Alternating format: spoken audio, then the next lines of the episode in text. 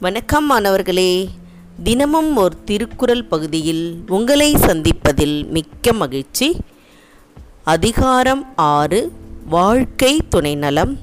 குரல் ஐம்பத்து ஐந்து. தெய்வம் தொழால் கொழுனன் தொழுதெழுவாள் பெய்யென பெய்யும் மழை.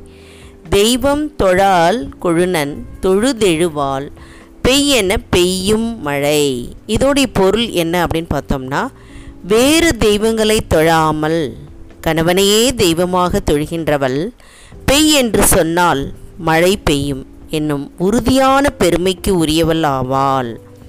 அதாவது திருமணத்திற்கு முன்பு பல்வேறு தெய்வங்களை தொழுத அந்த குடும்பத் தலைவியானவள் மனைவியானவள் திருமணத்திற்கு பிறகு கணவனே கண்கண்ட தெய்வம் என்று தொழுகின்றாள். அதுவும் எப்பொழுது அவள் கொழுந்தனை வணங்குகின்றாள்.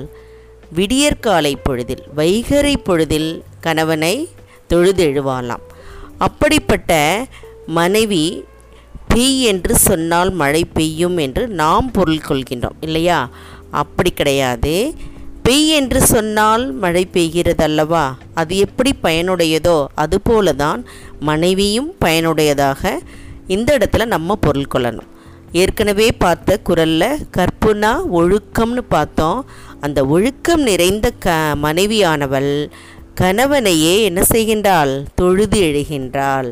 அப்படிப்பட்ட உறுதியான ஒரு உள்ளம் படைத்தவள் திண்மை உடையவள் என்று இந்த குரலில் சொல்கிறாங்க உணர்வுகளை அடக்கி ஆள தெரிந்த உறுதியான பெண்மணி. அதுதான் அந்த பெருமைக்கு உரியவள் என்று தான் இந்த பாடல் நமக்கு சொல்கின்றது.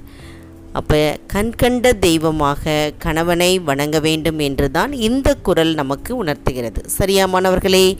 இதை படித்து பயன்பெற வேண்டும் என்று கூறி உங்களிடமிருந்து விடைபெறுகின்றேன். இதை வழங்கியவர்கள் ஐடிடி திருப்பத்தூர் மற்றும் இரு அவனிதா தமிழாசிரியை காரைக்குடி. நன்றி நன்றி மாணவர்களே நன்றி.